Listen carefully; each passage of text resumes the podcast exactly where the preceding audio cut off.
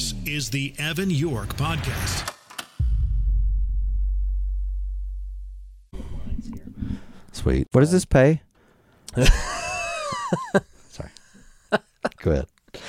Our conversation the other day was good. Oh yeah, yeah, yeah, for sure. The heaven conversation. Yeah, yeah. Let's talk more about that. Okay. I think about it a lot. I mean, I think um, how how personal should we be in this? We can be personal, and if there's things that you don't want in it, we can just cut it out. I think um, traditional depictions of of eternal life are probably uh, this is just speaking within the Christian tradition. I, I suspect that they're uh, well, they're boring. They seem they seem more boring than I suspect it, it would actually be. Uh, but also, I mean, if we take it as you know the fulfillment of your natural desires, that God hasn't created a species that's meant to be frustrated that that has desires to which nothing actually corresponds, which seems rather sadistic. And I think I have good reason for thinking he, that God is not sadistic. Um, very good reasons, and uh, so uh, that God has put in us desires that He means He intends to pay off, and uh, Hmm. yeah, I you know, and so I think about it. I think about it a, decent amount, you know. So if we have uh, physical senses here right now, if we take it, if we take it as a sort of a, a axiomatic assumption here that uh, that God's that part of the reason that the Jews and Christians always believed in a bodily resurrection was that God wasn't going to lose some victory to sin. You know, his he designed humans to be a certain way, uh, to be material, and that um, that sin isn't ultimately going to win some victory against him and, and change his design to something utterly different. You know, and so uh, you know, in the Jewish reckoning, uh, the the afterlife was always a bodily thing. You know. Uh, though there may be a disembodied state in the meantime, but there was there would be a you know, a final general bodily resurrection at the end of the world. And I take it, you know, that we would still be able to see, we'd still be able to smell, we'd st- still be able to hear and taste and feel things, and that uh, that that paradigm, that I mean, that model of what it means to be a human body wouldn't just be out the window, and we would be something utterly different, you know. Um, and maybe even those senses have better, higher capacities, you know, maybe like the way eagles see better than us or dogs smell better than us. So yeah, so so I don't know. I I take it that that in your resurrected body, you will be maximally your your sense of smell will be maximally satiated. Your sense of hearing will be maximally satiated. Your your desire to see something beautiful will, be maximally satiated, and your desire to feel something beautiful will be maximally satiated. Basically, all the things that sin promises and uh, doesn't make good on, uh, God offers us those exact things, you know. And uh, but, but and I th- I think though that type of depiction is important to people with more modern sensibilities, but also maybe in an era where there maybe is just more addiction Mm-hmm.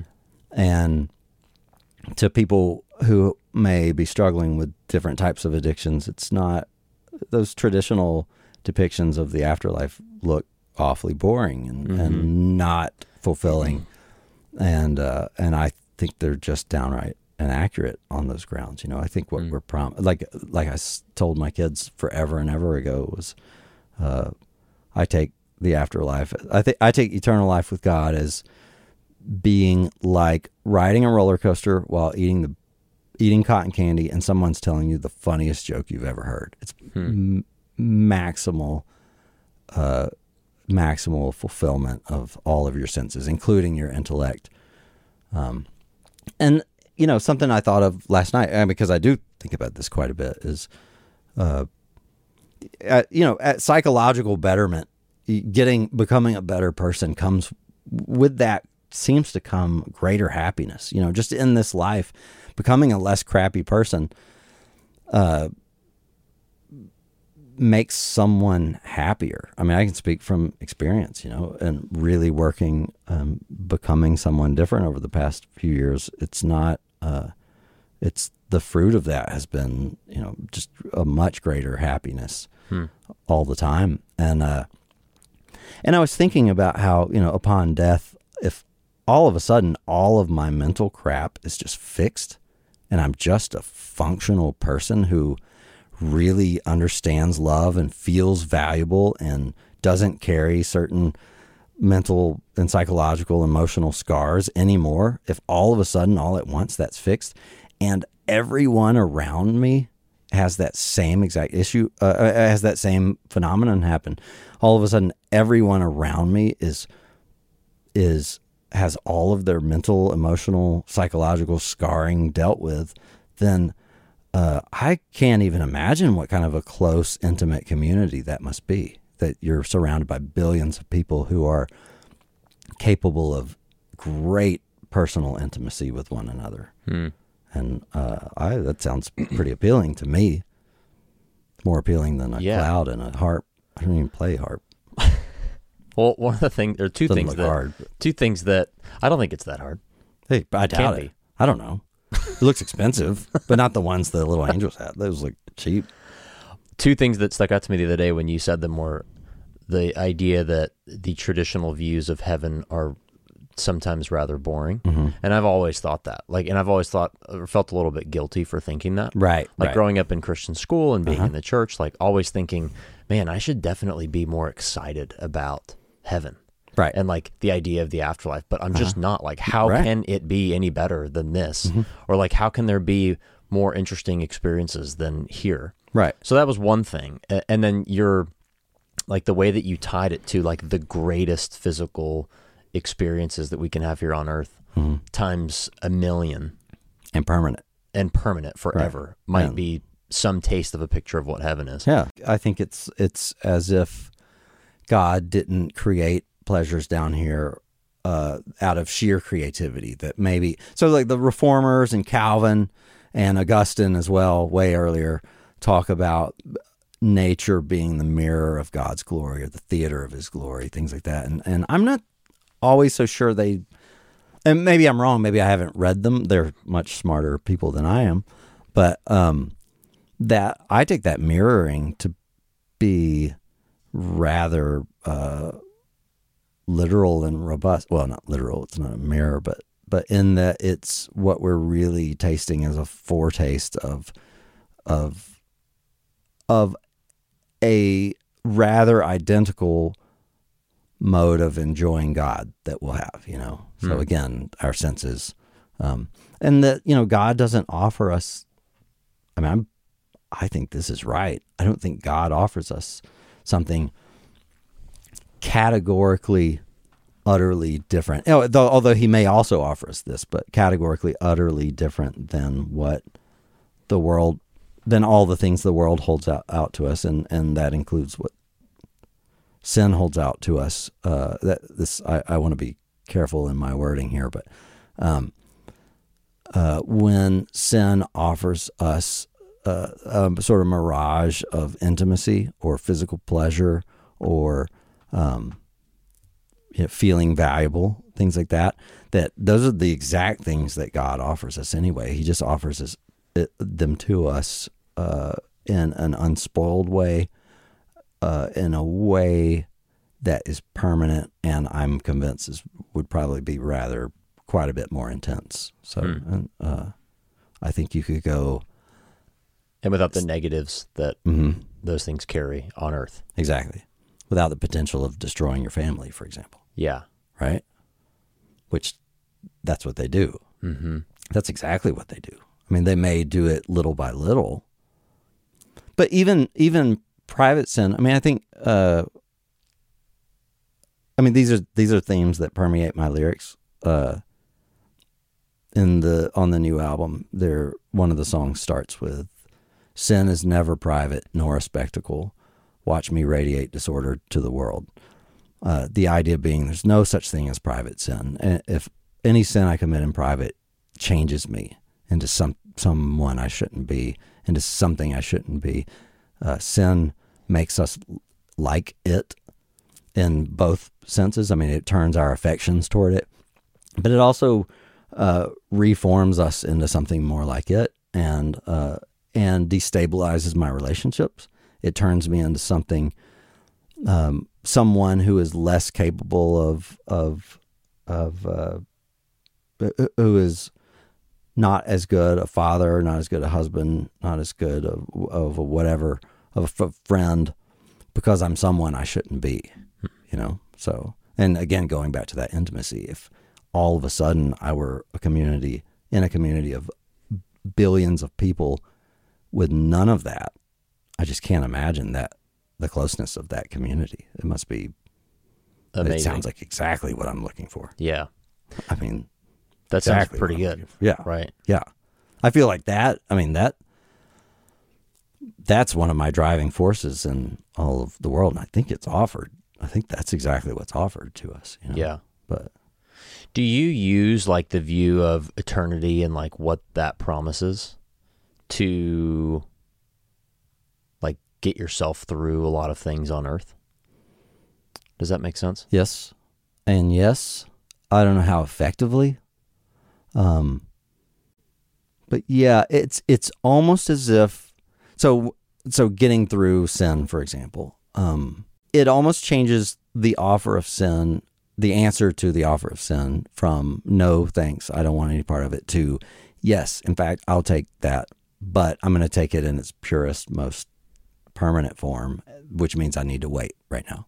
And uh, because what you're offering me, sin, I, I'm not going to get anyway. It's I, I, I I've done research on this.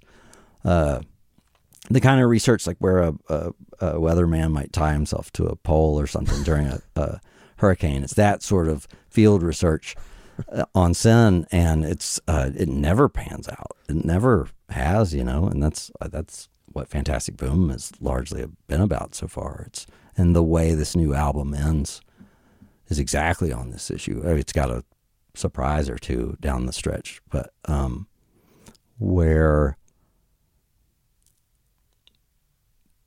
having experienced everything I could get my hands on on this earth, um, and not being happy still with any of it, uh, it's it's like the conclusion is pretty inescapable. Like Solomon talks about, uh, and like one of my heroes, Blaise Pascal, talks about about um, essentially there again just aren't the means to fulfill your desires here on earth. The the material doesn't exist, uh, and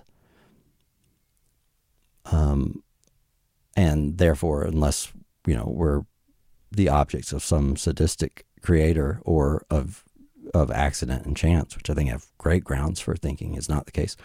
Uh, neither of those is the case. Um, that uh, that you know that, that there is something else to love out there. Something else is promised to us, and and and that's more or less exactly the that's very similar to the final lyrics on this this new thing. Hmm. Were you going to even talk? Uh, were you going to talk about Fantastic Boom Yeah, we'll I'm, I'm just shoehorning it in. No. I have an album coming out, so uh, I don't know when yet, but you can pay for it money, or you can stream it like cheap people. LimeWire. Yeah, you could. yes. I only did Napster back in the day, but yeah, that was revolutionary. Yeah. So talk about your album for a minute. So Fantastic Boom Yeah. is your band. Yeah. And you, uh, how many years ago did you release the first album? Uh, 2019. So Okay. however many that is. So 2019. when is this coming? Is this how long does it take you to edit these? less than a week. So seven years ago. Sorry. I don't know if you're if you procrastinate a lot or not. So I'll get to it before then. okay, okay. Yeah, and it's I mean it's very much the I intend it as the unification of everything I want to do musically and everything I want to talk about. So I, I think I, I think it's true to say these are thing many of them are songs that songs have not been about before. Hmm. Which I mean I love new music. I listen to more new music than old music. Uh, but it's still mostly a bunch of love songs as much as I love so much of it, I I feel like lyrically it's uh, just the entire art is so homogenized, and uh, at the very least, I wanted to do something different, and so to make it utterly autobiographical, Hmm. which has that that ends up making them nearly concept albums, like like but not as cheesy as a concept album. At least, I mean, uh, most concept albums feel really cheesy to me, but um, but if they're utterly autobiographical, than they're by definition concept albums, and and they're just probably nerdy little things about you know about things I wanted to talk about anyway, things I would be talking about. Yeah. Was that someone were to put Was me it- on a podcast or something. was it tough to do that? Like to put that out there, like knowing that even though some of these lyrics are veiled, like there is still a lot that people are going to know about me now. And by the way, I should Yeah. say, so Mark and I met in when I was in sixth grade. I started taking guitar lessons from you, Yep. and we, I mean, I took lessons from you up until I graduated high school, Yep. which is crazy. and then we've just remained great friends Yep, ever yep. since Yep. and uh, and then you came out with your album back in 2019, which was amazing, and you Thank sing you. on it, which was really exciting. It was terrifying. But now you're here, and now you're doing it again. Now I don't think about the singing thing, but I also don't think about the the the vulnerability thing anymore. And that was that's one of the things I noticed about. Uh, I think why I can look at this new album and and and I know that this probably just means my taste sucks and. Uh, you know, I just made something really idiosyncratic that nobody nobody else is to like. But why I can listen to every single second and be positive it's exactly right. Now it took it takes years to get there. It's it's the stubbornness of I'm willing for it to not be done until I think it's exactly right. Um, but at the end of it, yeah, it's like this. These are this is the way I talk.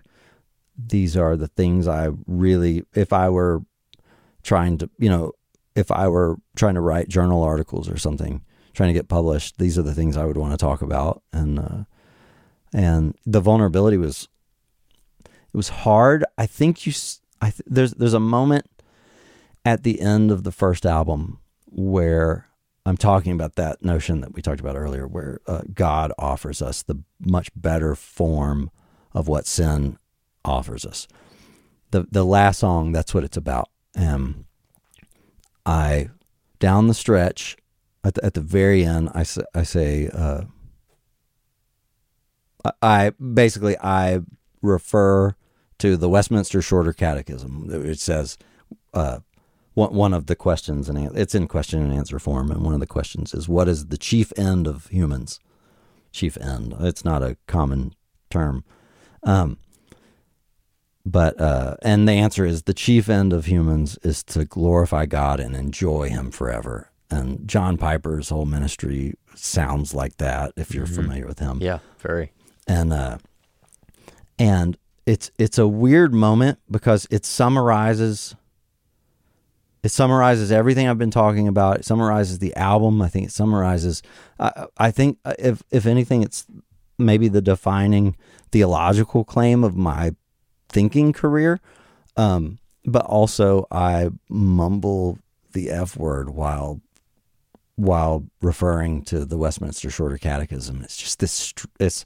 I think it's a a strange. Like I'm. I I I actually wouldn't say that word. You know what I mean? I it's I it's not something I would do uh, on, on an album for you know I don't I don't. But the mumbling of it, the the struggling toward that conclusion, the it's it it feels exactly right to me, and uh, it feels like someone who has learned these lessons the really hard way, you know, uh, and uh, um, yeah, it's I, I think it's a, a fairly robust theology, but uh, it hasn't come easy, and uh, that lack of easiness I've learned to be pretty upfront about lyrically and in conversation. You know, here's here's what I'm bad at. Here's how I'm bad. Things like that. You know, so What's your favorite song on that album? That one, the last one. Okay. Yeah, and no one else's favorite.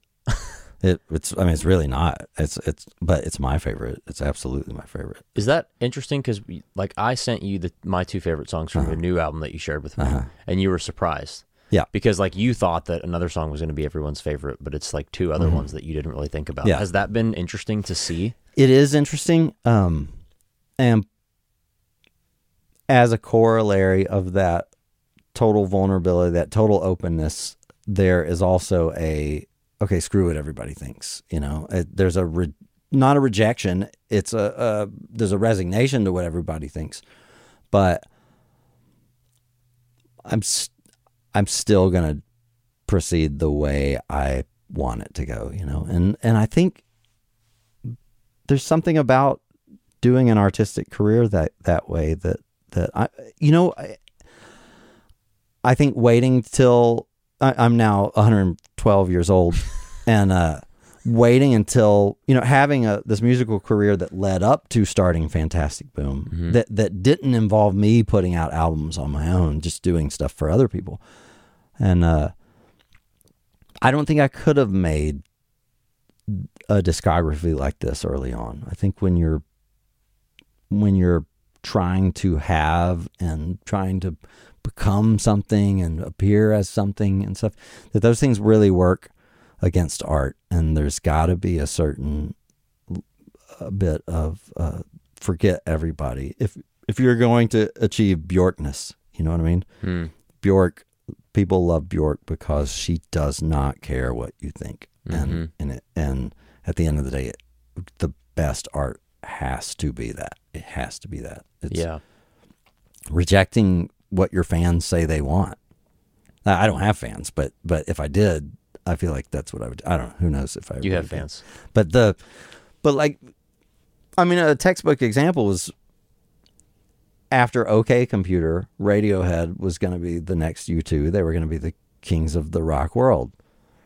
And then they decided to just not make that album. The the throne is sitting there empty. Everybody knows it's Radiohead's to take. Everybody openly talks about it because OK Computer is this triumph and it's the new rock. It's the way that rock is going to sound for the next 20 years as far as anybody knew. And Radiohead's next album came out and there's not even a guitar on it for that you can really recognize as a guitar for a good number of tracks. I mean, uh, yeah. And it's just that stay not even staying ahead of one's audience, just that lack of concern. It's like what your audience really wants, I think, or the audience I'm looking I would be looking for is ones uh, are people who would be drawn to someone doing exactly what it is that they think is right, you know, Mm. and uh, artistically right and what and whatever. So Yeah. I, I'd rather be the the Bjork style artist with no fans, virtually no fans. You know. Well, I was going to ask, like, would you rather have people be fans of the music because they like the music, or would you rather have them be fans because they are attached to the words and the meaning, and they they have some kind of relationship to what you're saying, like they relate to it? The latter, if I had to choose, I, I really I feel like it's it's a as much as I can make it a very unified statement. Um, that the music is saying the same things as the words and the out and ultimately any given song you compare down to one thesis and the album you compare down to one thesis and um the um but ultimately it's about the lyrics for me which is strange. I mean I, to even say out loud because i never thought that way but i just i don't want to be an entertainer. I don't want to entertain people. I don't want that to be my life. I want to be more like a blaise pascal who sits you down in front of your situation and points to this dying rock that you're on this and with this dying sun with uh, and everyone around you is going to die and it's going to happen sooner than you think and stuff sucks unless God is putting this, in N.T. Wright's terms, this saddled world back together. And I think uh, on Easter weekend, I think uh, there's a sort of demonstration that actually that's the program. And so I want the music to point to that, which is you have an you have a major existential problem here. You'd better do something about it. You'd better look around to see if something's been done about it. You know. And, Yeah. um, so yeah, I I would forego the rest. You know, if if poetry were the way to for my life to serve that purpose, I would I would do poetry or Hmm. beatboxing. If I could beatbox it, that'd be the, that'd be awesome. You could. But- Yeah. Well, I think that's beautiful because I think, uh, like, you look at the world right now, and I, I never can tell like how much is actually happening and falling apart versus the like. I'm always trying to be very careful about the lens in which I'm looking at the world through. Sure. Like, am I reading it through some news or like, is there a megaphone that I'm listening to that maybe doesn't exist? Right. Right. um, that's making the problem worse than it exists. And I think, like you talked about, you know, Easter weekend, I, I don't know. I have yet to figure out just going through difficult things as a person over the years, like how could you reconcile that stuff if you didn't have some kind of higher power to look to Right. to make sense of it? Right. you know and i think that that would be very scary and like i yeah i obviously know a lot of people that live that way Yep. and i've you know met a lot of people that are in really bad health situations or dying from cancer or whatever and and they don't have faith or a desire that they speak about at least to um, have some kind of greater meaning and i just i don't understand how you could do that This is actually something I've been thinking about lately. Yeah. Growing up in a church mm. is a grace that I didn't recognize at the time, you know, that that I'm in a community of people who do have hope. And I think in particular in the Christian church is a very well grounded hope. Um and uh the uh that outlook on events around me and events in my own life is probably invaluable. It's probably way more to credit for any given optimism I have than than I ever even realized, you know. And I, mm. I think it also, I mean, it's a culture thing, you know. It's if you're in a culture of people who are being redeemed, then that probably has ramifications through your life that you couldn't possibly even recognize as as they're happening. And, mm. and I think I think that's exactly right. I think that's I think that's exactly right. so I found this interesting. So I grew up in Christian school, always going to church, and I've talked about this with all of my friends that I'm still good friends with from school. Mm-hmm. It, it, you know, being in Bible classes and chapel services at school, no one actually ever taught us how to have a relationship with God. Isn't that interesting? Like no, no one actually said, "Here's how you actually walk with God on a daily basis." How I've come to learn that, for me at least, is just opening the Bible, Mm-hmm. reading, which makes sense. Like Yeah. learning about someone or something Right. draws you closer to them. Um, and then through a lot of prayer, like considering him in the decisions that I'm making just throughout the day, Right. even if they seem small. Being in such a concentration of Christian people in school, and no one was ever like, okay, here's how you actually have a personal relationship with God.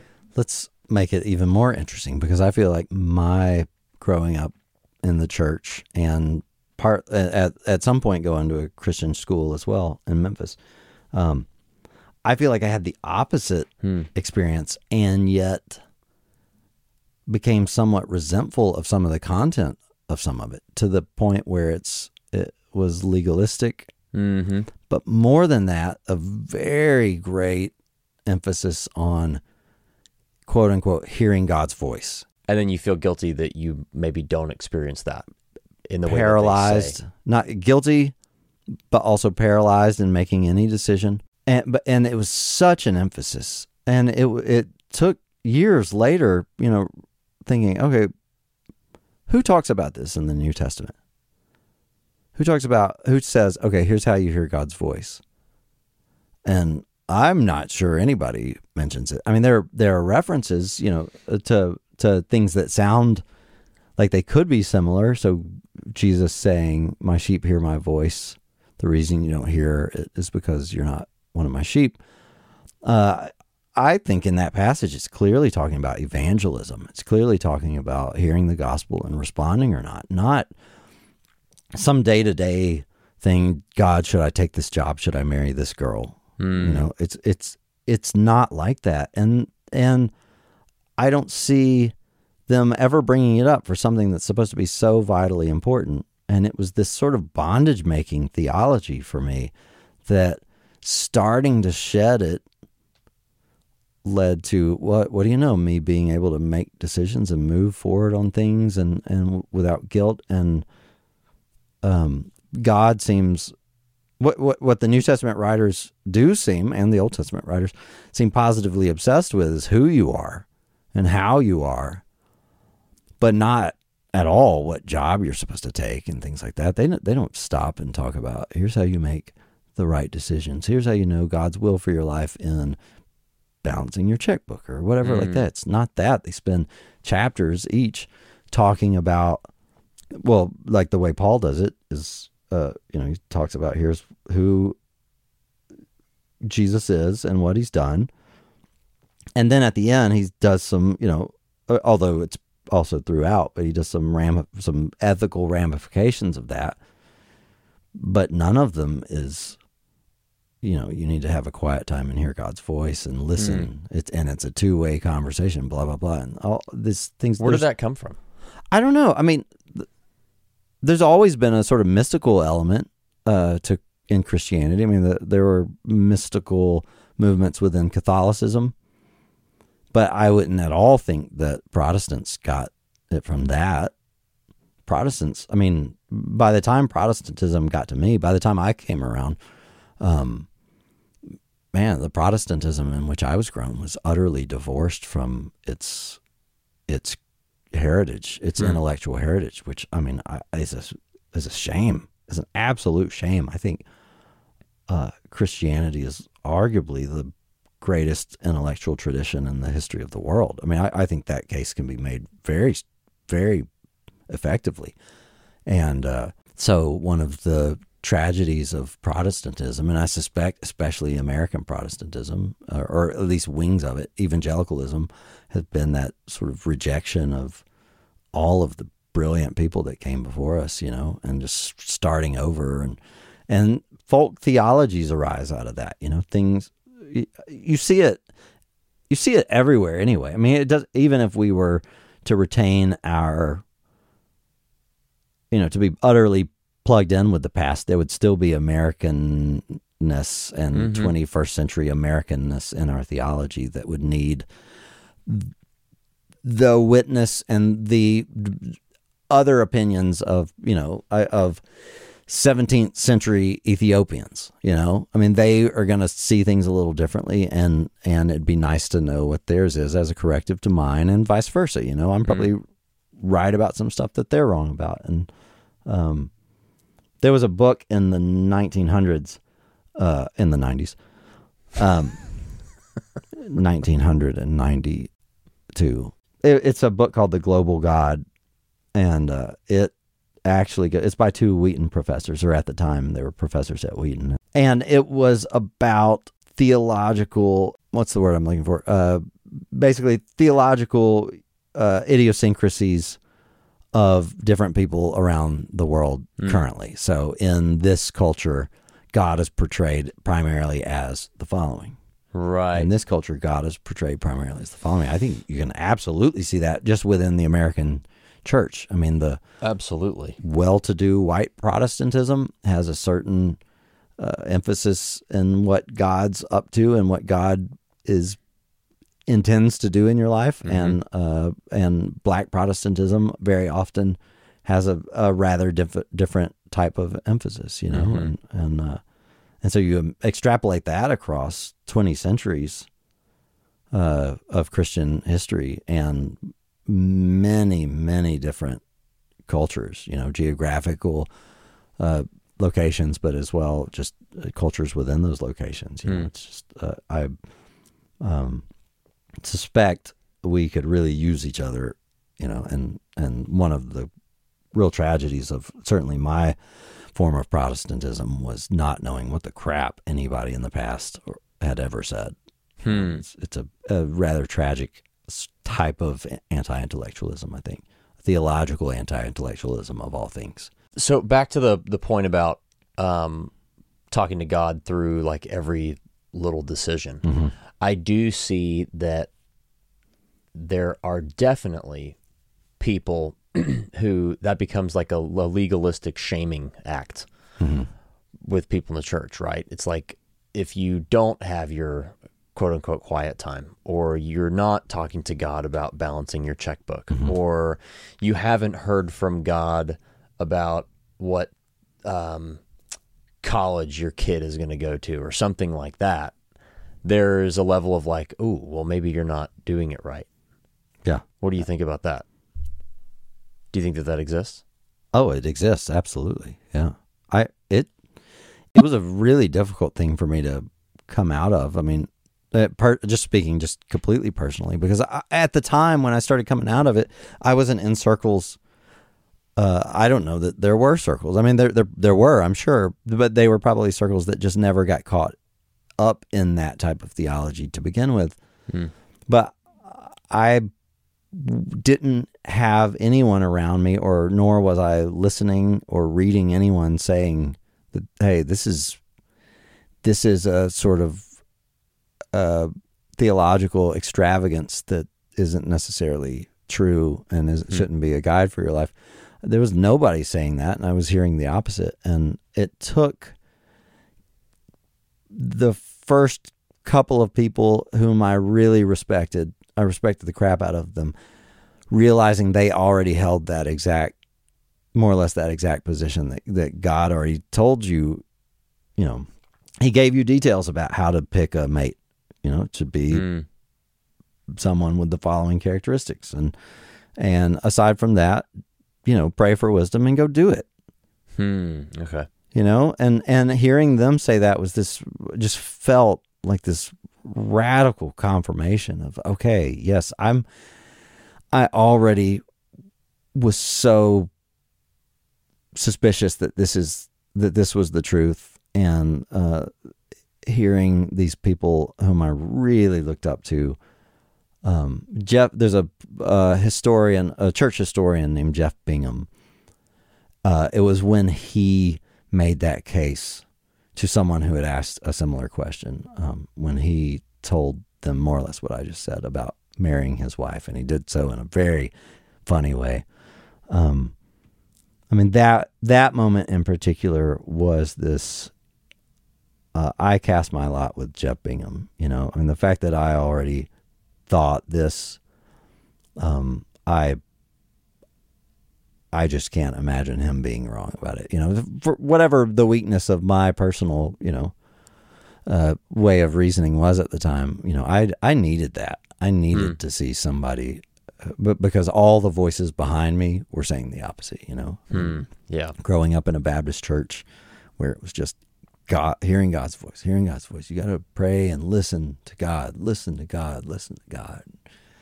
Uh, you know, it was it was they nobody intended it as damaging. It's just mm-hmm. I, I think theological error just doesn't leave, and this is another Jeff Bingham point. Uh, it doesn't leave any part of your life unscathed. Hmm. It's, it's the one thing that when you're wrong about, it affects everything. Hmm. Everything. Your faith. Yes.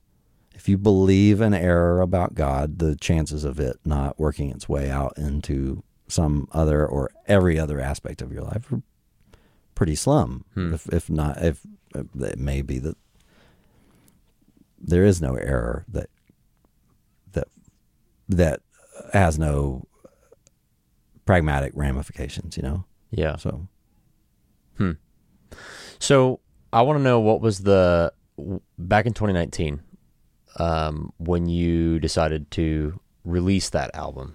Before that, when you decided to write that album and put in a lot of your personal experiences and things like what we're talking about. Like, what was that decision like? When did you decide? Okay, I'm gonna because you've been thinking about doing an album for a long time. Yeah, but but also, I mean, the problem is it was like a nine year journey of making a bunch of huge decisions. So who's going to sing? Who? You know, the the initial deci- decision was to make an instrumental album, Hmm. And then there was a beach house album I was listening to uh, that I just, I mean, I had heard it a bunch of times before, but r- when I put it on and just felt this, oh yeah, there's the stuff, you know, this flood of dopamine or whatever, whatever it was, and just the recognition, this is what I want to do. This is, you know, but then not being a lyricist at all, Hmm.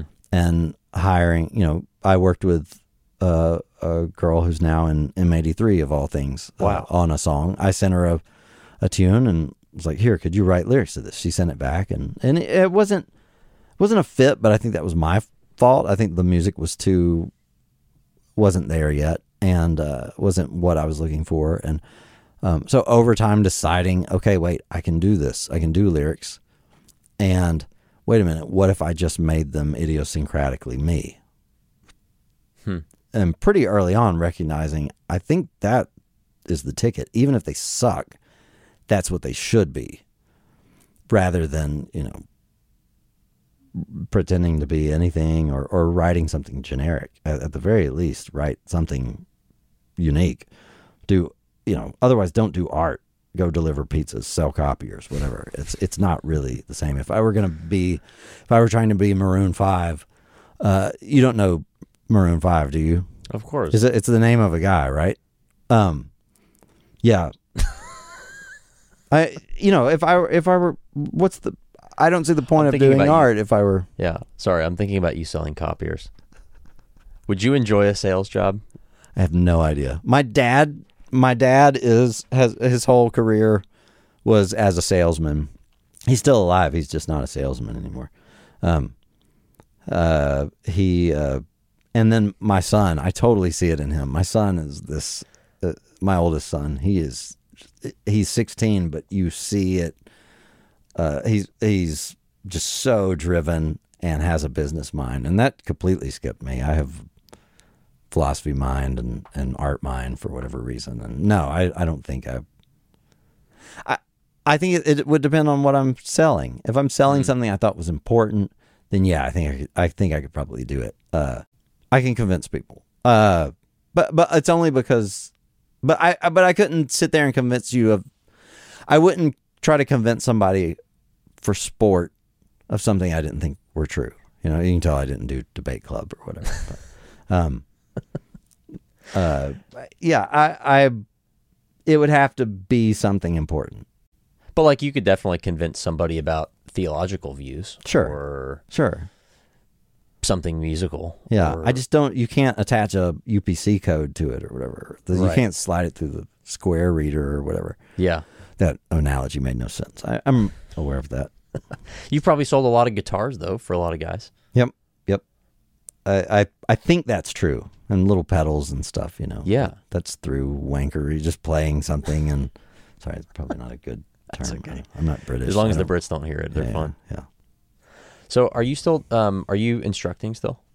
A little bit, not as much. I I'm fortunate enough to have a good number of gigs that are that aren't dues pay ish.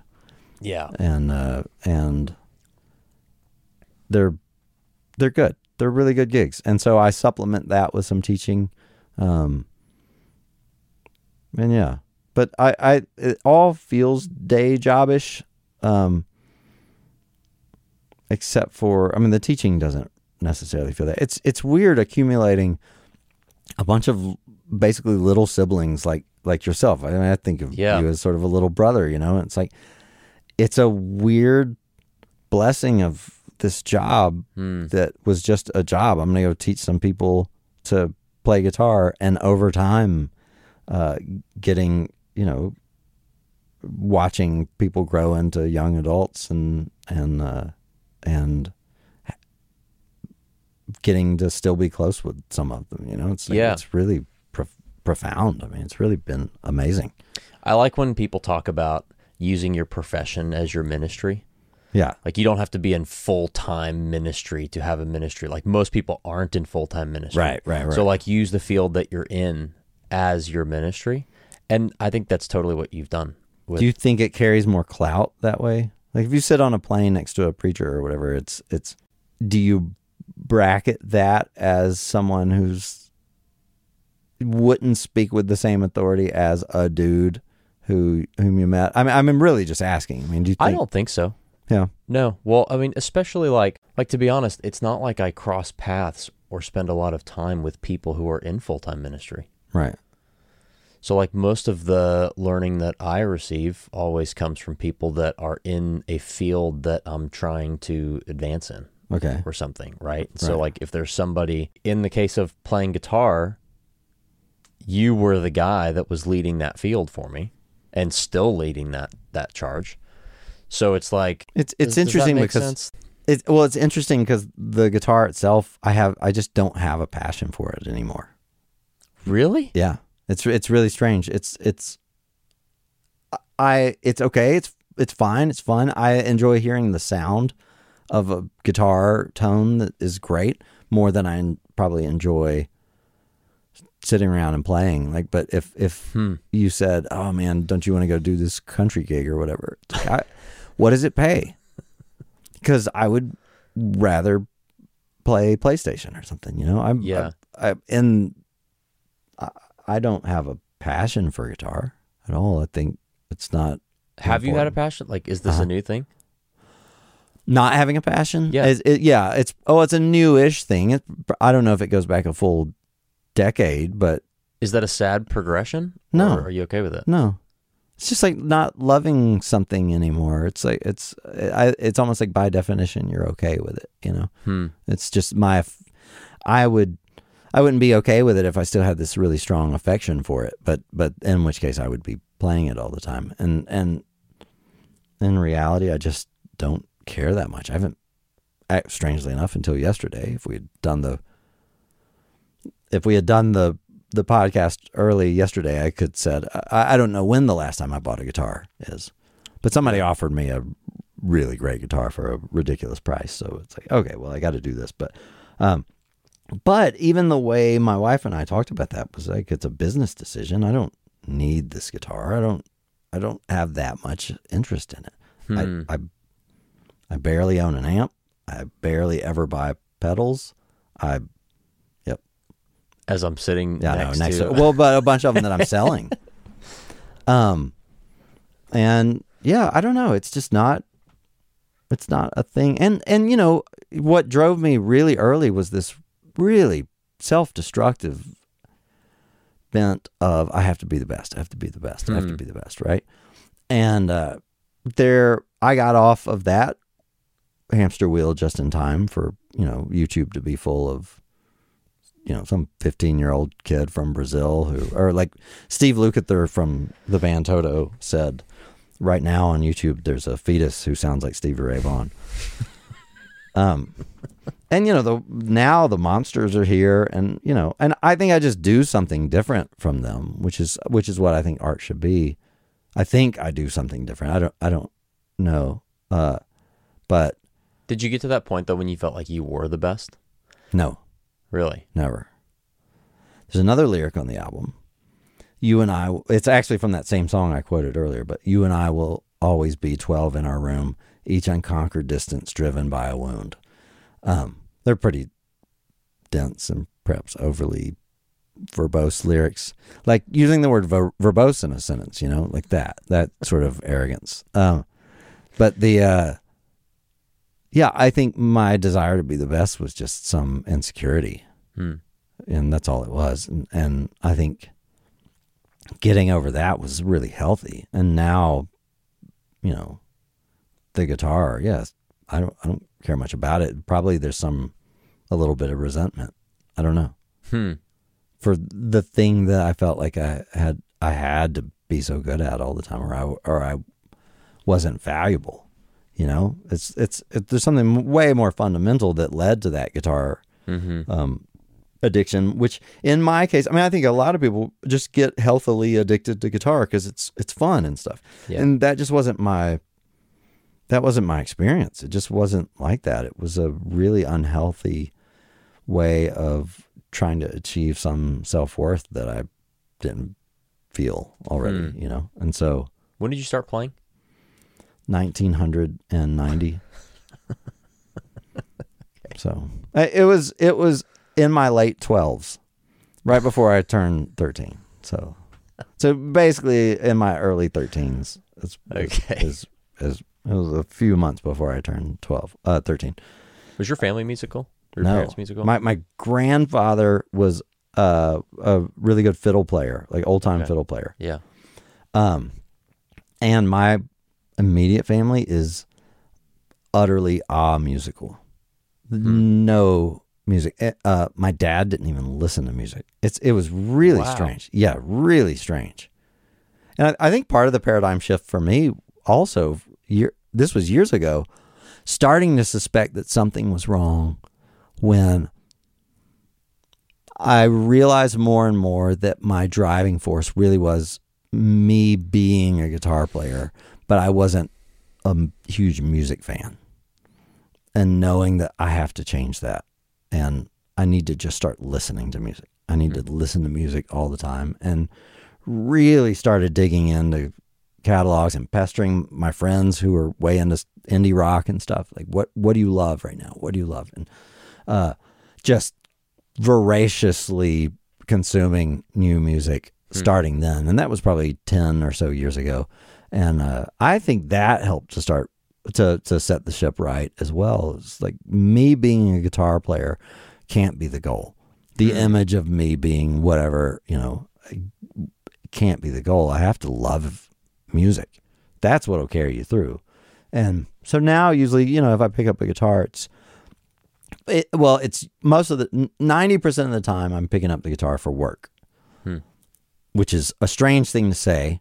And thirteen year old me, 14, 15 year old me would be very confused at this at everything I'm about to say. But but I pick it up because it's my job to pick it up.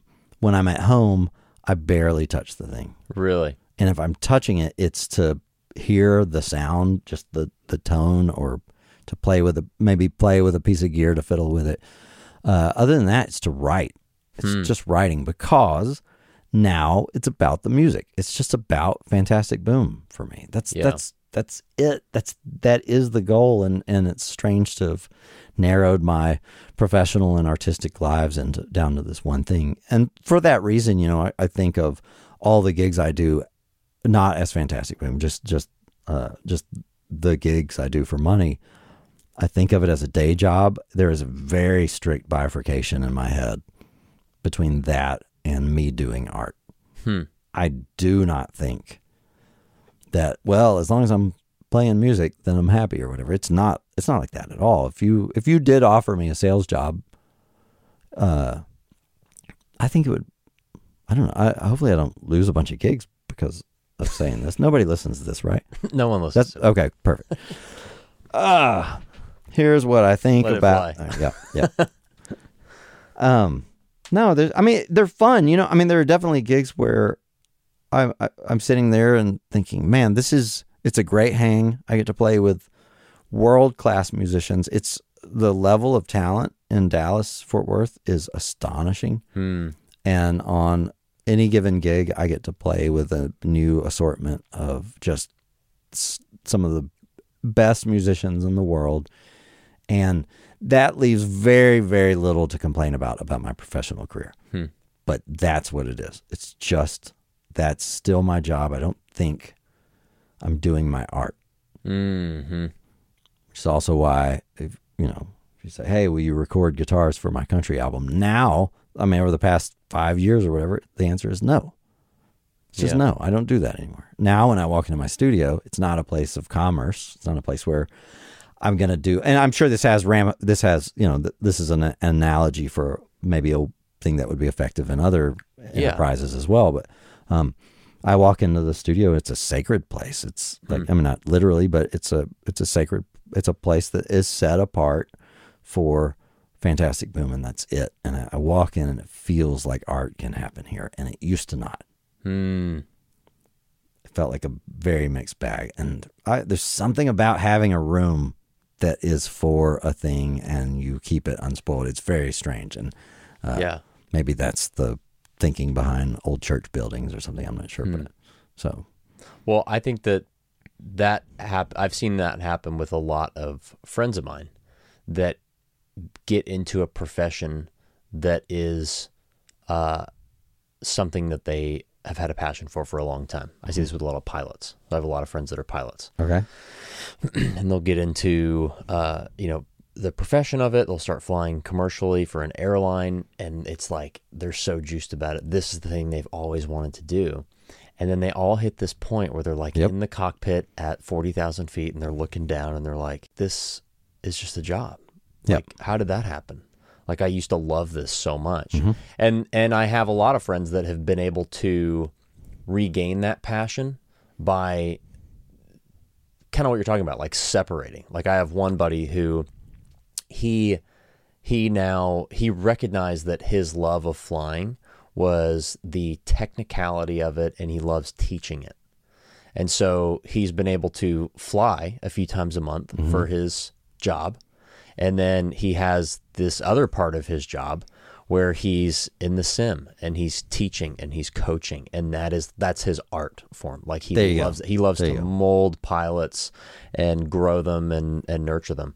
And so i think that people that figure that out are at a huge advantage. But i know that it is a very weird place to get to Yes. when your passion becomes a job. It's kind of like a what do i do with this now? Right.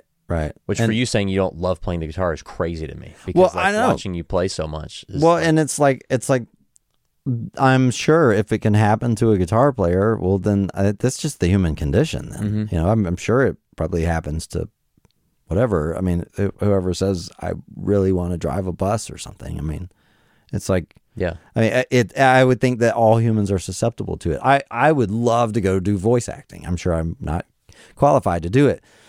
Um, but that sounds like a blast for me. I'm Yeah. sure there reaches a point where it's just not what you want to do. I don't know, but Mm-hmm.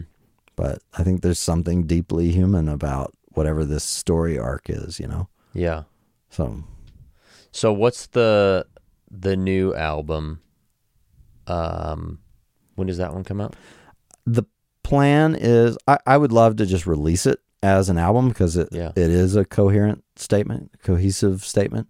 Um, it's coherent. I, I don't like mumble through it.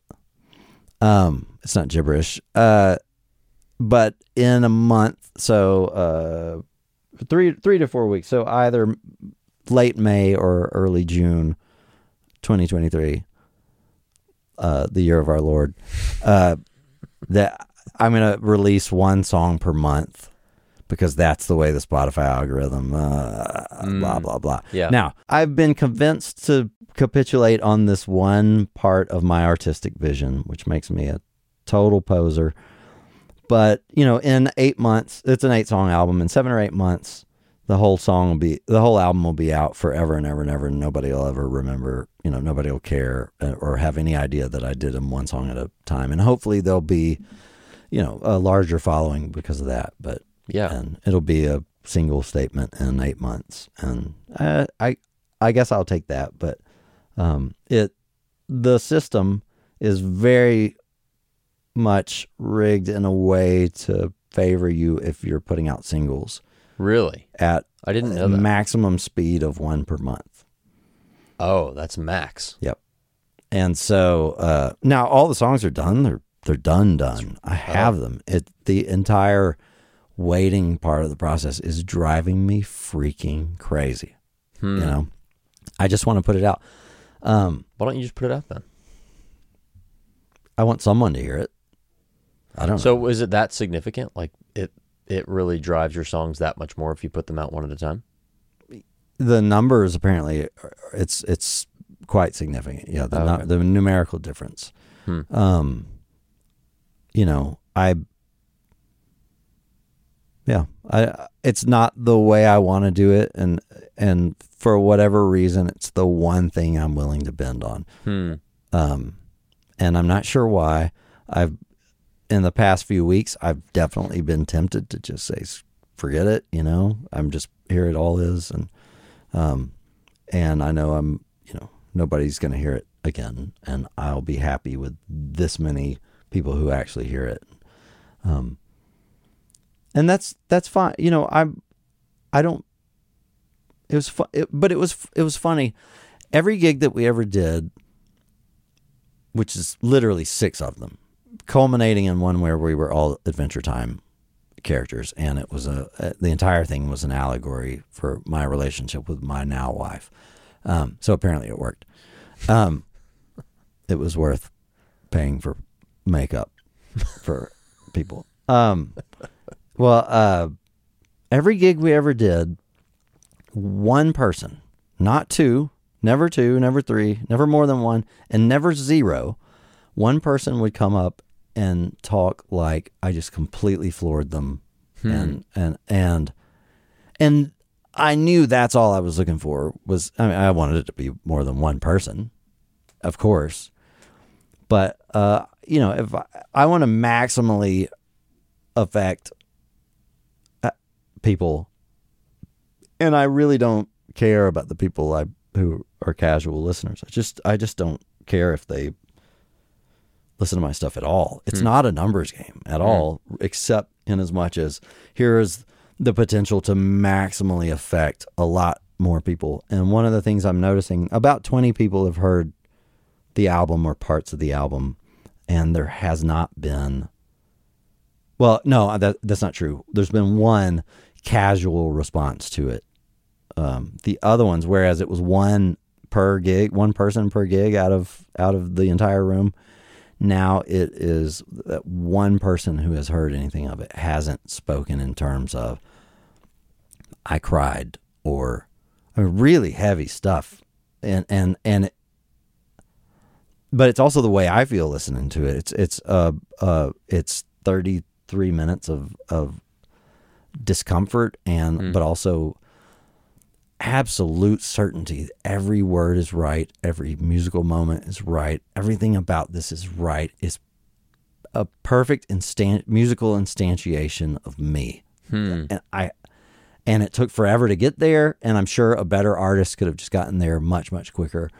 Um, but seeing the way the those 20 19 of the 20 people have reacted uh, where they react in superlatives but but in emotional superlatives not I really liked it when you went to the four chord here or whatever you know or, or that this one guitar sound is really cool or there's not even probably not even that many guitars on the album I don't know but um uh feeling like okay this was this was right on this was a direct hit um I- I think that helps me to think. Okay, I'm I'm willing to capitulate on on just releasing the album on on releasing the album in in the most artistic way possible, and uh, and just think. Okay, well let's do eight singles, quote unquote, and uh, and you know maybe extend our reach. I don't know.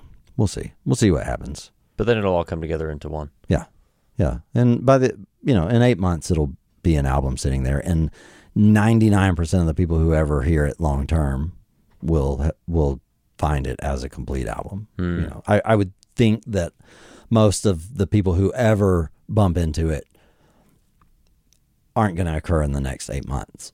I would think. I would hope. Yeah. but we'll see. Yeah. So Can you share what it's going to be called?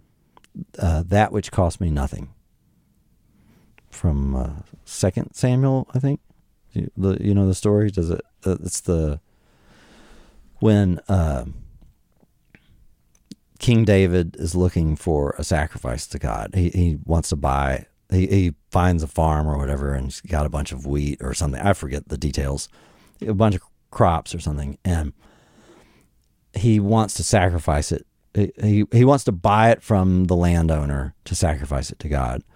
Um, the landowner, of course, he recognizes it's King David. He's like, "No, I can't take your money. Please just take it for free, please." Um, and and David says, "I won't give. I won't offer to God that which cost me nothing." Hmm. and uh, the the as is clear from the out what you'll see long term is the album cover. Uh, it's a very uh, ironic title.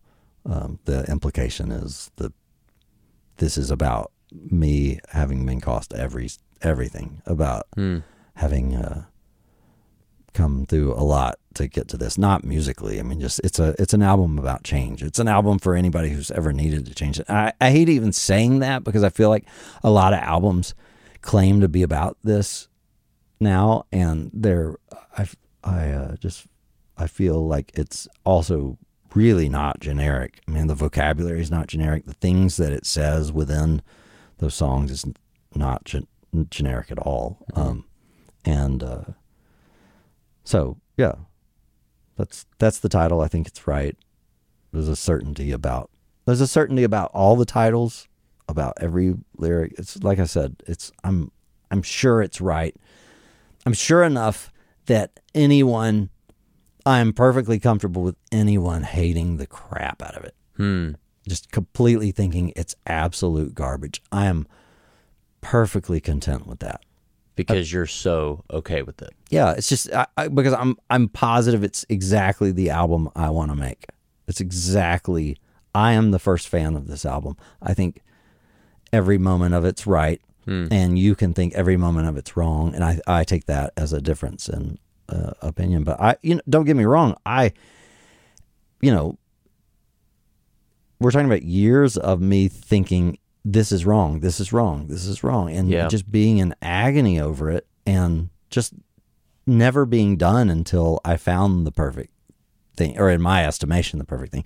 Which, you know, in my estimation, the perfect thing. I mean that that's a that's code for it sucks.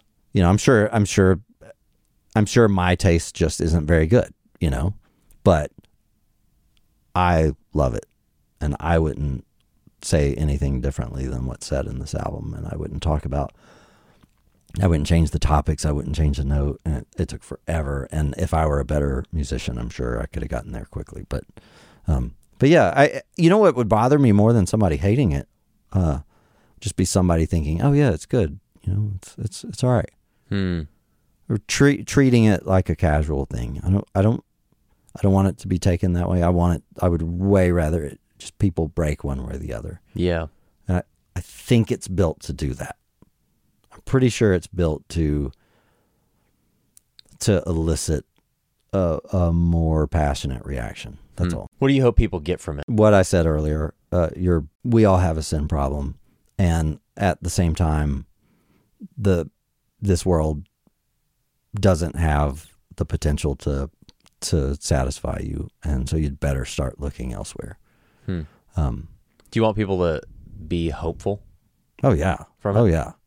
I mean, I don't get into reasons to think that there is hope, although I, you know, I I do think there are very ground, very good grounds for thinking specifically that Easter happened. Hmm. Um, I don't get into that at all. It's not a. It's it's still music, you know that it's still harmful, hurtful music. You know, it's not a list of arguments or something, but Yeah. um, but it's at least stating that your nature is doomed to frustration Hmm. unless there's something more than this. Hmm. And you know, much greater minds than mine have said the same thing, and much more, much better funded people have said the same thing. You know, I mean, I said I'm not rich. Much better funded people have said the same thing, uh, and uh, so I think it's very much following in their footsteps. You know, so Does it feel good to put that music out there and to put those thoughts out there forever? right now I only feel that artistically since I'm the only one who has the album, but but Or even with your first one? Yeah, yeah, yeah. And and I think you know I think this one's a, is at least more provocative than the first one for well for m- multiple reasons, not the least of which is this one is more clear than the first one. There there are parts of the first one where it's like okay you would really need the Cracker Jack decoder ring to under to know what this song is is actually saying. Hmm. It's so vague it's it's so shrouded in imagery. I, there's a song called "All of the Above" that's a perfect example of that, which is about what I was saying that there are no as I as I as I put it before spontaneously creative perfections on the earth that God. It, I mean, it's a claim. I, I don't know this is true for sure. Of course, I, I don't even have good grounds for thinking it necessarily, but but I nevertheless think it is true that you know that that God put the the perfections on this earth are meant to be foretastes of His perfections. You know, of the ways in which we'll enjoy Him, and um, and that's what the song all of the above is about. And good luck coming to that conclusion i think i think it's you know I, there's not a ton i would change about it but i wasn't as clear a lyric writer. And and now i feel like the urgency of what i'm saying has led me to be a little more clear. Um there's still I, I don't want to ruin any surprises especially toward the end of the album uh but there's still imagery that very, very much suggests. I mean, there there aren't. Uh, there's a meticulous intentionality to things on this album, to the non lyrics as well, you know, and um, and th- there's a sort, a near almost literalness to the music that that dovetails with the with the lyrics as well, and um, I think whereas you know us us there are there's a song on the first album called Gabby that I've debated whether to even just re-upload the album without it because it's the peppiest mo- most nearly happy sounding thing in the catalog. It doesn't sound like what fantastic to me, it doesn't sound like what Fantastic Boom is is or is supposed to be. In fact, the album takes an emotional dive off a cliff after that. After that song. Um not compared to this album. And this album is just at the bottom of the ravine and, and a pile of goo, and uh, it's it's well off the cliff. Um, but that first album, you know, Gabby is it's about cutting ties with with a a somewhat awful person, and but the song it it, makes use of of this dichotomy between the music and the lyrics, which which is a cool thing. You know, it's a it's a cool. I, I'm not saying Gabby is. Uh, that that song is a cool sound. The person's not named Gabby, by the way. Um, That would be quite. but although the it's funny the the person who prompted me to write this sort of poppy song was one of my students at the place Really? that used to go. Her name was Gabby, and she was like, "Hey, write a song about me."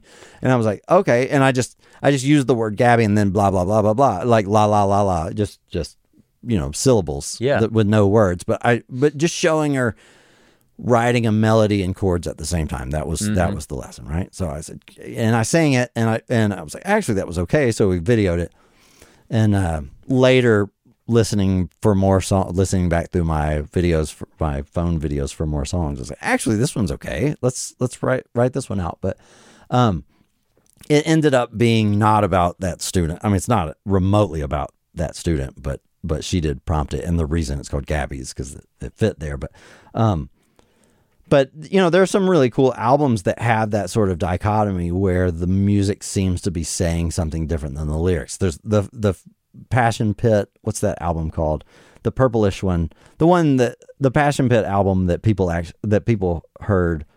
Uh, there was a big song off of it. Um, uh, that sounds like a quite a happy album, and then you read the lyrics. It's like, whoa, wait a minute, this is not at all happy, and it's it's an interesting mechanism uh, to make that dichotomy, and it's one that actually now I have no interest in using, and this album doesn't do that at all. Gabby kind of does it, um, and yeah, that's I think why I don't.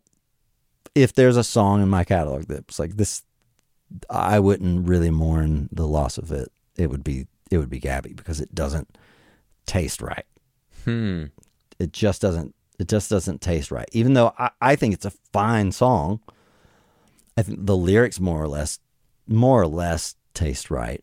But although even, you know, even the topic of that and of that song is probably more generic than even though it's about getting it, getting away from someone it's still there are so many songs about that as well and um But it probably fits together though because it's the whole album is your experiences. sure So that's part of the story. sure yeah of course of course yeah it's not a it's not a, it's not a loss i you know i my friends convinced me to not Not to cut it. please just let drop this and let it go and, and okay And- Yeah. but it's you know the the new album is about way more idiosyncratic takes on things I think than than Gabby, which is about you know getting like I said getting away from someone. Uh, I think the songs on the new album are, are it it is probably a false claim to some extent, but I think there aren't songs about some of these Yeah. about some of these things. So there's a song called uh, "All of Anything" uh, that's about changing, but it's a it's about uh, you know going back to my first uh, philosophy of science lecture that I that I was in, which just blew me away, got me passionate about that topic. Um, shortly after it, I got into an author named Bas van Fraassen, who is a, a one of the most accomplished, what we call scientific anti-realists, who- who basically think that scientific theories, which are more or less descriptions of un, the unobservable world that are meant to account for uh, the phenomena that we do that we can observe, um, that in his view, scientific theories are that one is never justified in believing what they say about unobservable entities, right? Um, which is it's a very robust form of anti-realism. It's a very skeptical stance, but also one that I was generally uh, uh, uh, sympathetic with, and uh, I, it's a way I treated theories for years and still somewhat do, but also in this time when I knew I needed to change, I needed to be someone different, or I was never going to be happy. Um, that, uh, or even you know, uh, approximately happy.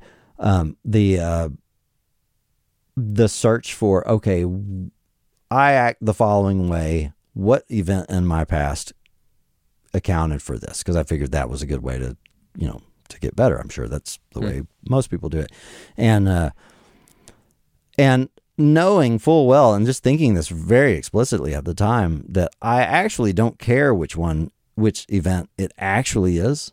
I care about what is uh, uh, empirically adequate, is the term in philosophy of science. People can't hear if I do the air quotes really hard next to the mic. You could hear the air quotes. Um, but I, I only care, you know, if I get the wrong theory about what what event in my past caused me to go awry, um, but it works, cool. That's a that's a true scientific anti-realist. And yet I was applying it to psychology and my own need to change. And so uh, so the lyrics are very ex- explicitly about that, but I'm quite sure there hasn't been a song about about scientific anti-realism as it applies to changing. And and I'm also quite sure, at least for me, that song hurts like crazy. It's not. It doesn't. I don't think this any part of the album feels clinical. It, Certainly to me, it doesn't. You know, it, it's still. It's just a very hurtful song. Hmm. It's just. It's put in the way that I think about things. It's that's what I mean by it's utterly biogra- autobiographical. It's just it couldn't be more me. It's the most it's the nerdy way I think of things, the nerdy categories in which I think of things, and the only categories in which I really tend to think of things. Um, uh, and there are songs about it, you know, songs Yeah. about things that are actually vitally and, and pragmatically important. So. Hmm. It's like your operating system. Like Yep. it's the lens that you look at things through. Yep. There is a North Texas songwriter named Josh T. Pearson, and um, I met him. He has an album called Last of the Country Gentlemen. And I had never heard the album. I didn't know anything about him the day I met him. And when I met him, he just sat there and asked me questions about me. But the whole time I was mesmerized by this person. Just even the way he was asking questions, it was something about him that just felt so heavy to me. And um and even when we ended the conversation, the mutual friend of ours looked at me and he was just like, "You were in Josh Pearson world," and I was like, "I know, right? What was that? What? It, why was I in this place?" And just meeting this person who was really heavy, and then after I left that place, I started listening to that album. And oh my gosh, it's a brutal, embarrassing album. Hmm. The things he talks about. And it's so heavy. And that was the day I got it. Hmm. That was the day I got it. It's not that he he is not great. In fact, Josh T. Pearson, I that's that's who I need to reach out to and thank for if if this album is this, it is because of meeting Josh T. Pearson. It was the decision that he is not a great songwriter. This album is not heavy because he is just such a transcendent, amazing songwriter. Although he may be, but he is such an amazing, transcendent songwriter. And this album is so amazing because he is a uh, a, uh transparent songwriter. He is instantiating himself in these songs, and because I met him first, and I know he's heavy, and this album was so heavy, and that's when I got it. Be heavy, be heavy, and then learn to write transparently. Don't learn to write heavy. Don't learn to per- do these immaculate portrayals of some character or whatever. It's just, it's just and, and you know what? If you're not heavy, if your experiences are rather banal or whatever, then write about that, but write transparently. The the best art is maximally vulnerable. It is maximally autobiographical. It is maximally the thing you know. And I think the very best art is maximally embarrassing if that's what your story is. And that's I and for me that's what this album is. It's, it's embarrassing, but and so is that that Josh T. Pearson album. It's like you're embarrassed for him listening to some of it. It's it's it's so heavy, and and the lyrics are just so brutal. Like I said, um, anyway, yeah, I think I think that was a very seminal moment for me. Was was meeting him, and then hearing him. Right. It gave you a lot of respect for him.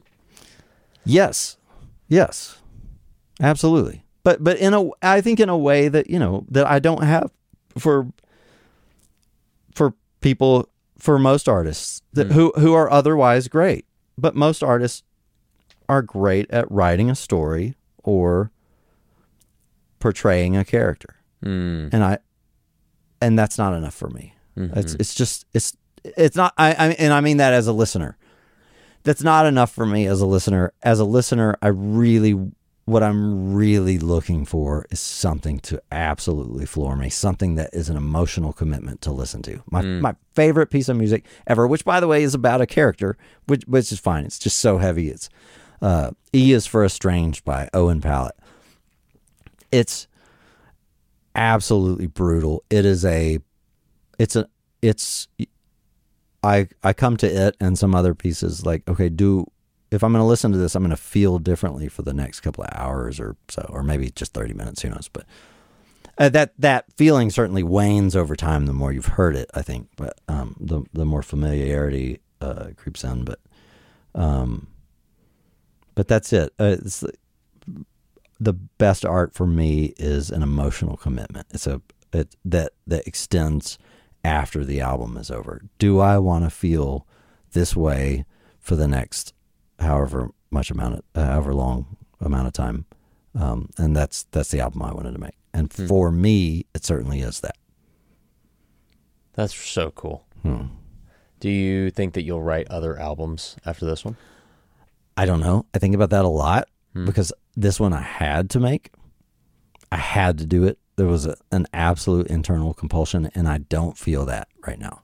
I don't feel that way about an album three. Uh, the thought of starting a new thing, a new album, the knowing the way, knowing how miserable I am, and how you singularly obsessed I am with whatever little part I'm working on. Um, is it's I, I really just don't want to do that right now. And and also I don't want I, I never want to make an album that I because I feel like I should make an album. Yeah, I don't want to do that. I'd rather I'd rather just wait. I'd rather my cat my catalog mean something and be maximally good than uh to have just kept some commercial thing going. I, I, I don't want a single I don't want that at all. I don't want a single bit of that. So Yeah.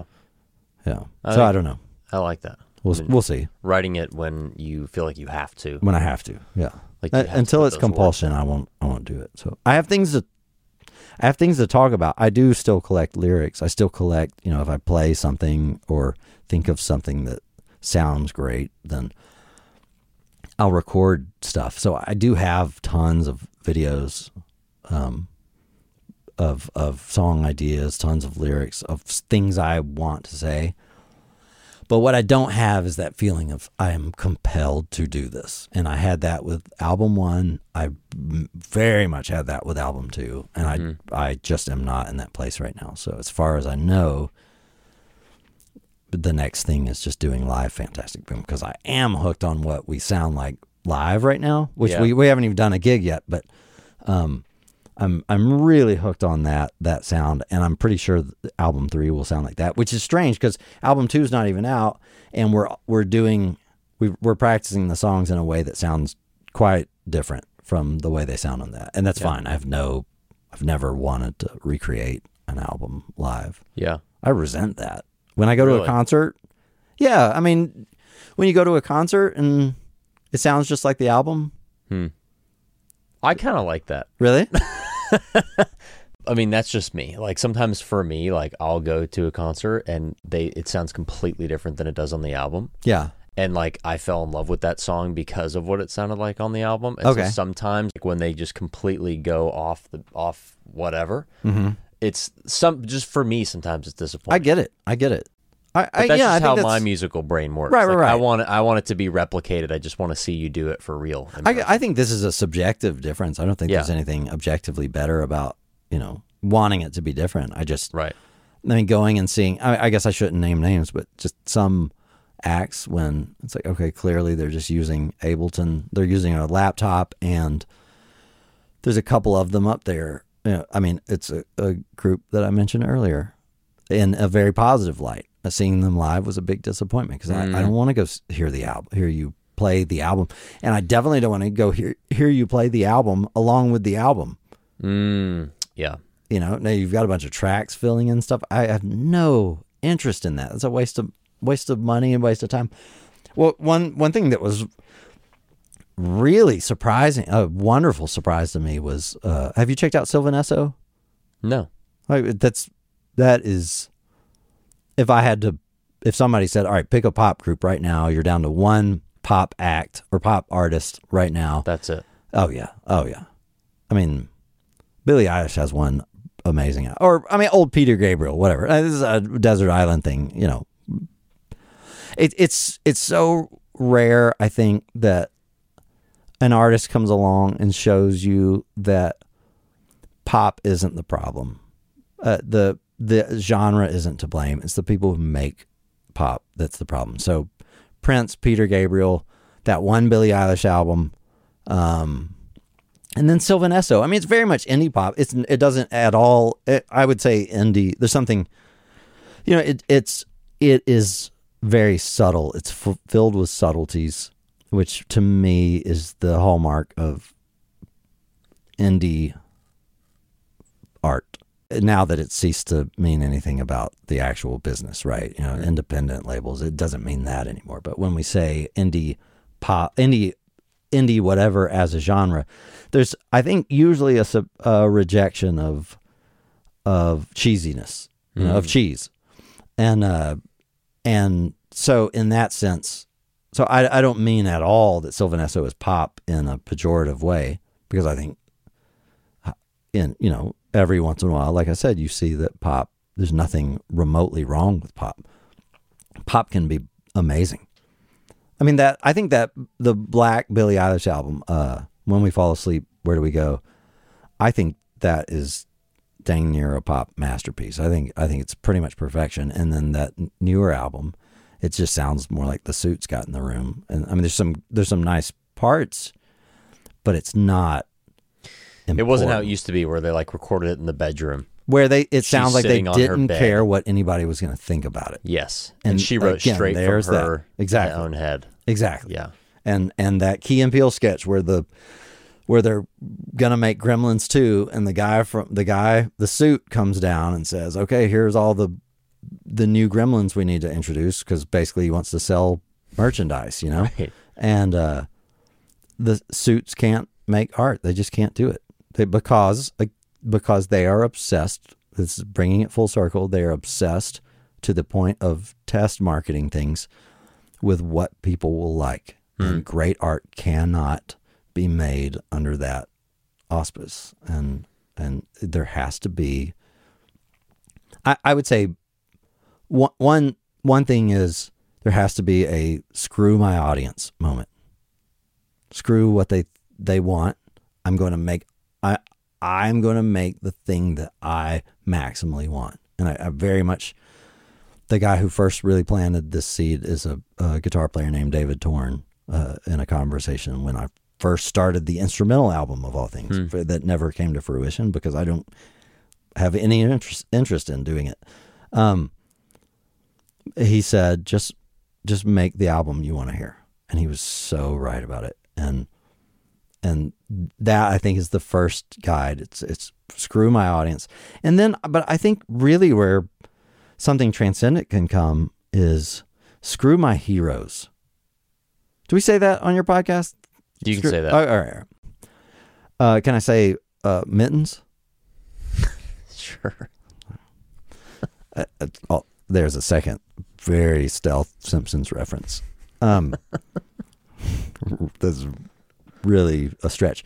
Um, s- screw what Radiohead would do. Screw what whoever would do. You know, like if you're in indie rock, you you have to kill your heroes. You uh, what one of the things that has been, I think. I mean, this is a controversial take. Uh, um, but you said no one was listening, and I'm, you know, it's not a big guitar podcast, but I think hero worship in the guitar community has has stifled progress. I think it's stifled progress in art. I mean, uh, sorry, in rock music. I think it. uh I'm not getting. I don't want to get too specific. I don't want to name names and stuff, but but but there is uh, this this very unhealthy for art looking to the past and reverence for the past that that I, I think a certain amount of reverence is great Yeah. but what a given artist would do as a guide for what I would do I mean until you grow out of that I, I think you won't make something transcendent now once you grow out of that you're probably still not going to make something transcendent and I'm certainly not claiming I've made something transcendent uh, uh, I nobody's listening right I think it is. I think it's right. I think it's exactly right. Uh, But again, it's just geared to what it is I want to hear. I think it's exactly right. But uh, if I wouldn't feel that way, and again, everybody else is going to hate it. Great, perfect. I have no problem with that. But I never would have gotten to the most maximally me thing if I were still asking, what would so and so do? Screw so and so. Yeah. Screw them. Screw what anybody else would do. You you you're not going to be a who. You're not going to be a, an important part of the musical landscape. Important part of the musical landscape until you've killed your heroes.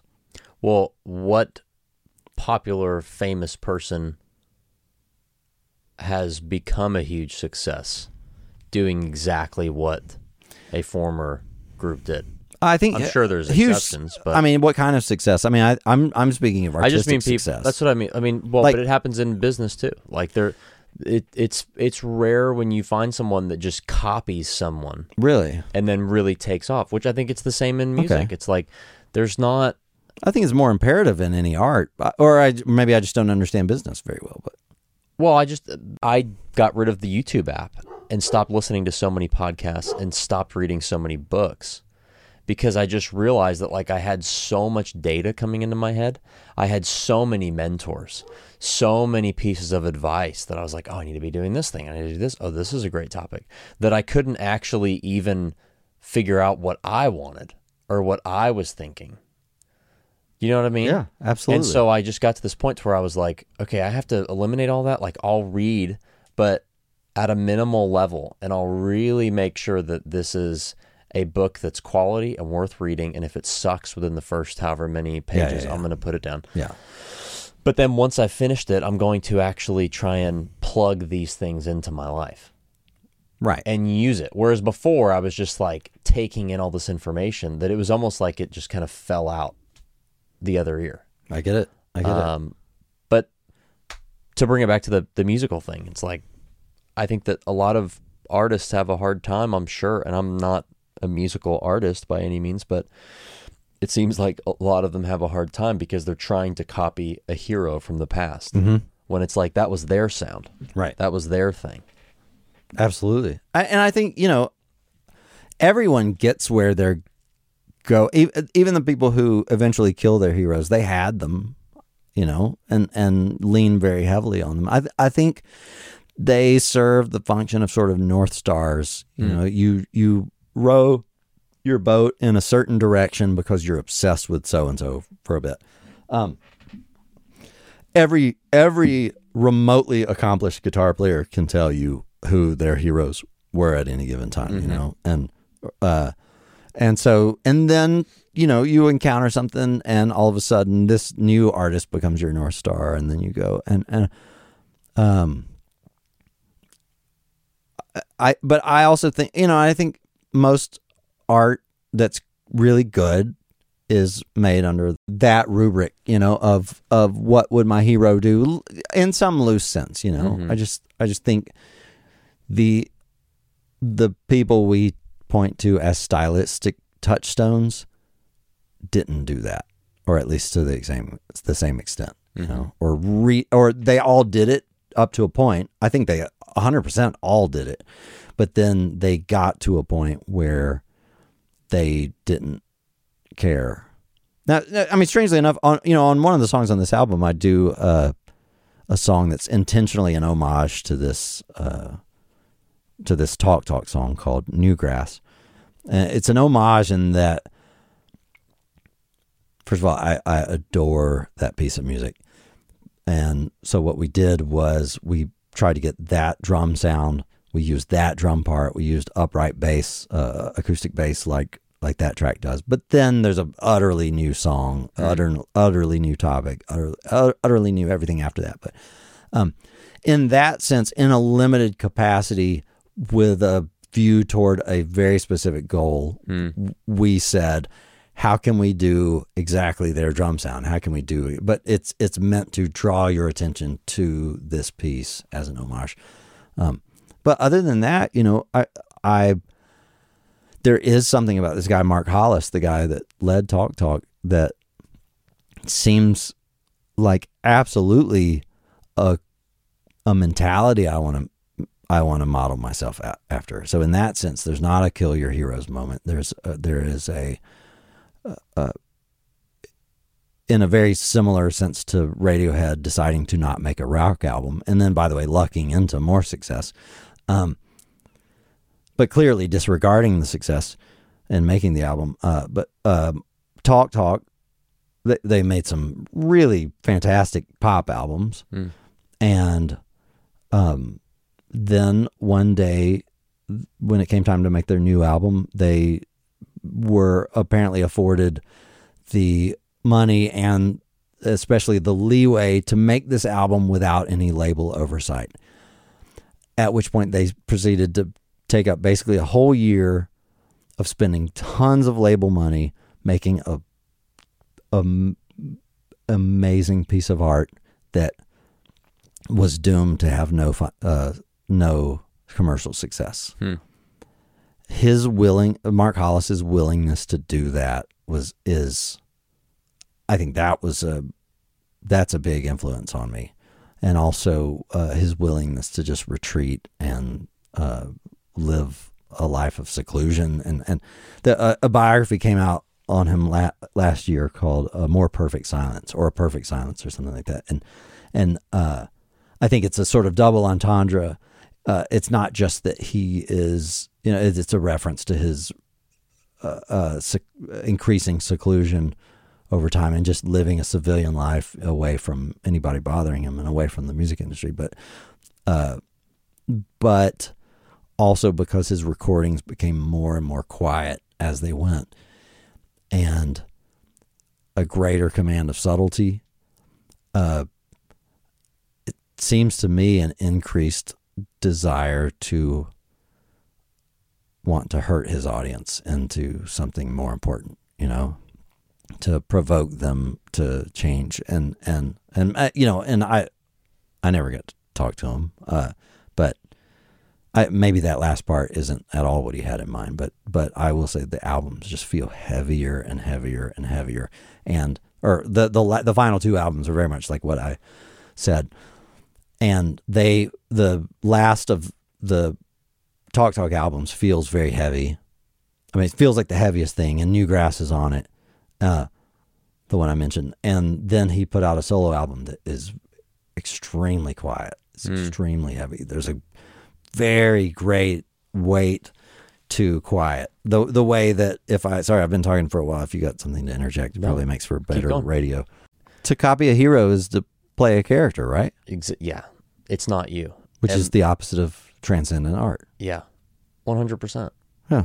And and people that try so hard, and it's that you you recognize it, right? Like people that are trying so hard to create Yes. transcendent art or Yes. create something amazing. Yes. and it's so obvious. It's like when a kid breaks a toy. It's like the world has ended, and you just pop the wheel back on, and they're like, "Oh, like it was so simple for you to see." Yeah. People like that. It's like if you just stop trying to become that person. And and, the do other thing, yeah, No, go ahead. and become or you know, create something that um, you think needs to be heard, or you think is what it's supposed to be, rather than what you actually want to put out there. Right, right. A- And I think a, a very similar parallel consideration is that, at least in art, that feeling of I want I better make this more obvious to make sure more my audience gets it, and that is a total trap. That's actually I think what we mean by cheese. As I think about what cheese actually is, I think it's making your point more obvious than necessary. Hmm. And I think the best art Well, that's what country music is. that's what pop music in Blatantly general is. obvious. Yes. Like if you take all the music out of country music, it's hilarious. Yeah.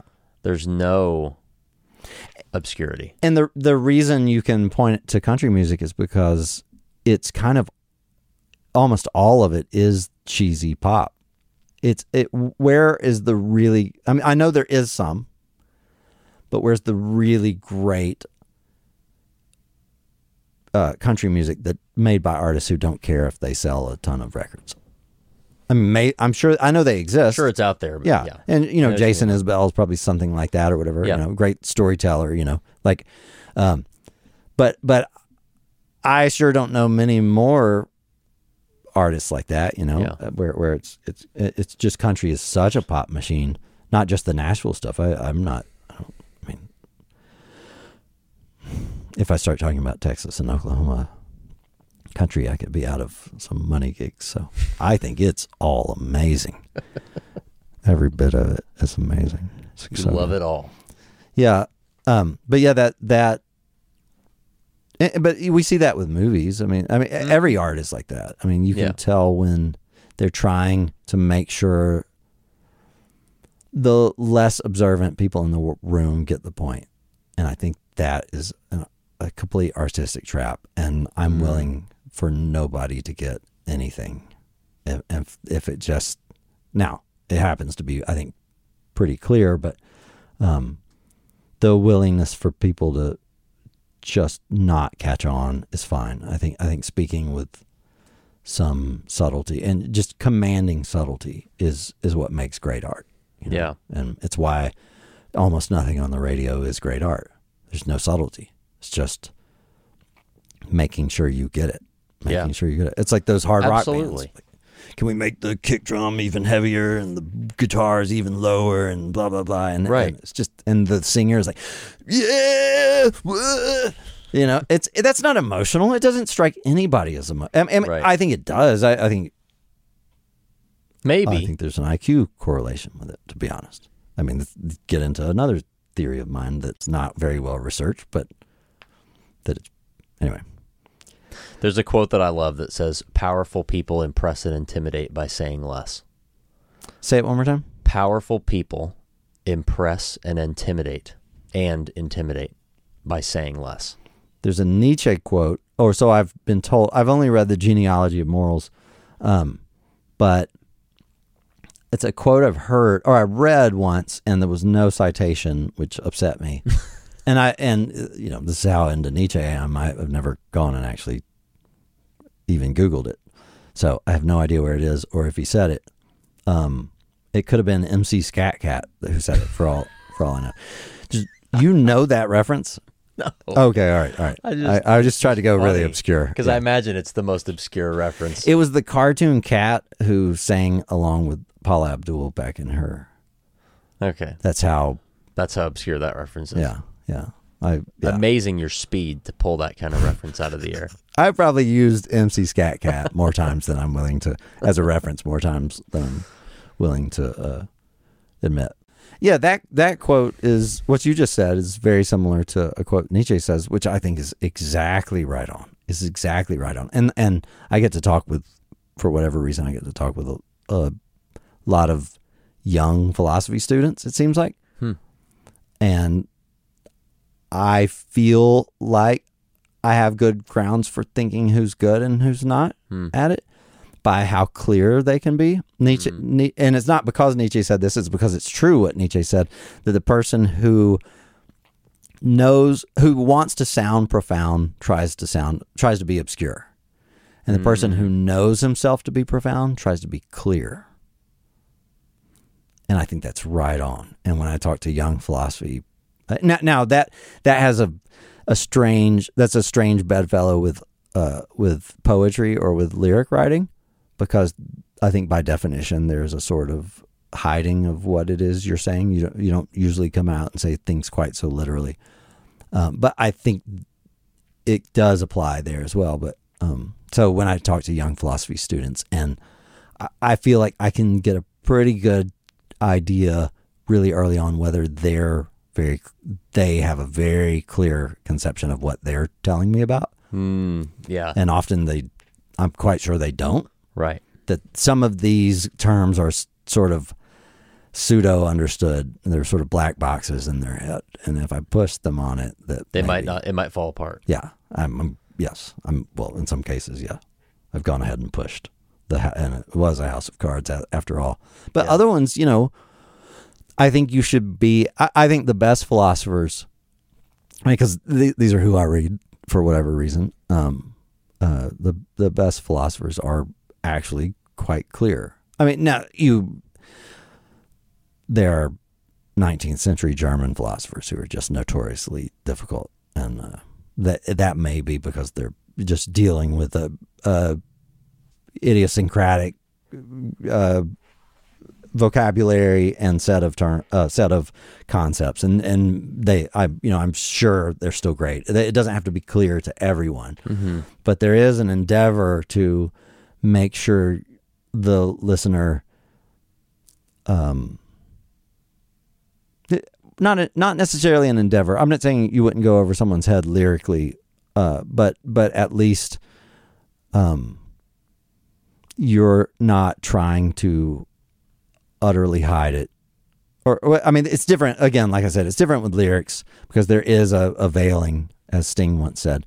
Um, but if i'm doing philosophy i'm trying to be extremely clear and i should be able to translate whatever categories and uh, concepts i'm talking about into whatever parlance you use you know if even if it's that isle language which is probably really unclear but you know i mean I know exactly what you mean. Like it's it's clear when people are um, using really big words and really long sentences in order to give the illusion that they really know what they're talking about. right And then you see a lot of these people in debates, yes like especially like you know political debates, like college students arguing with people, Right. and then whoever's up there just starts to poke at it, and like the whole thing falls apart. Yeah, like yeah, what you're talking about. And It's like you know clarity about what you're talking about is so important, and it's important to just speak clearly like Yeah. say it in as few words as possible like that's a big sales thing like you're going to completely confuse the customer and you're going to outsell yourself like you're going to you're going to unsell the deal right just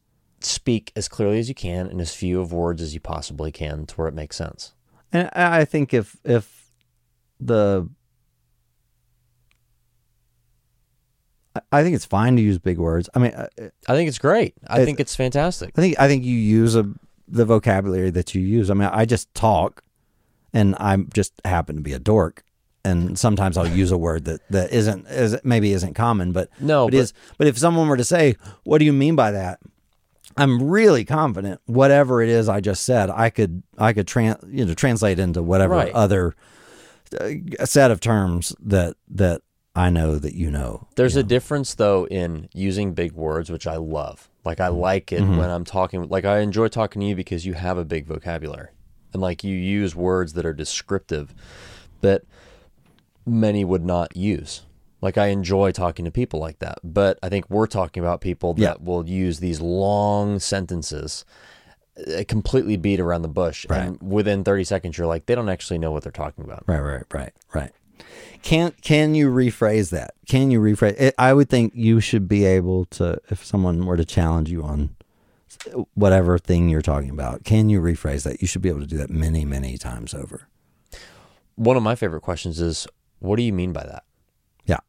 Yeah, Like I love to just ask that after Yeah. a long sentence. What do you tell me? Tell me what you mean by that. yeah, And sometimes it really stymies people, yeah, which is always interesting. yeah, yeah. Um, well, listen, we could talk for hours, but we're over two now. Really, Yep. it didn't seem like that, It except to quick. anyone listening. Um, but Mark Cuthbertson, fantasticboom. You can find him on uh, Spotify, iTunes, Instagram. But thank you for doing this. I I love your brain. I love you, brother. This is I love you too, and anything you ever want. So oh well, this is so much fun. It's yeah. good to. oh, for me it's too. just great to hang out with you. Yep, you too. All right.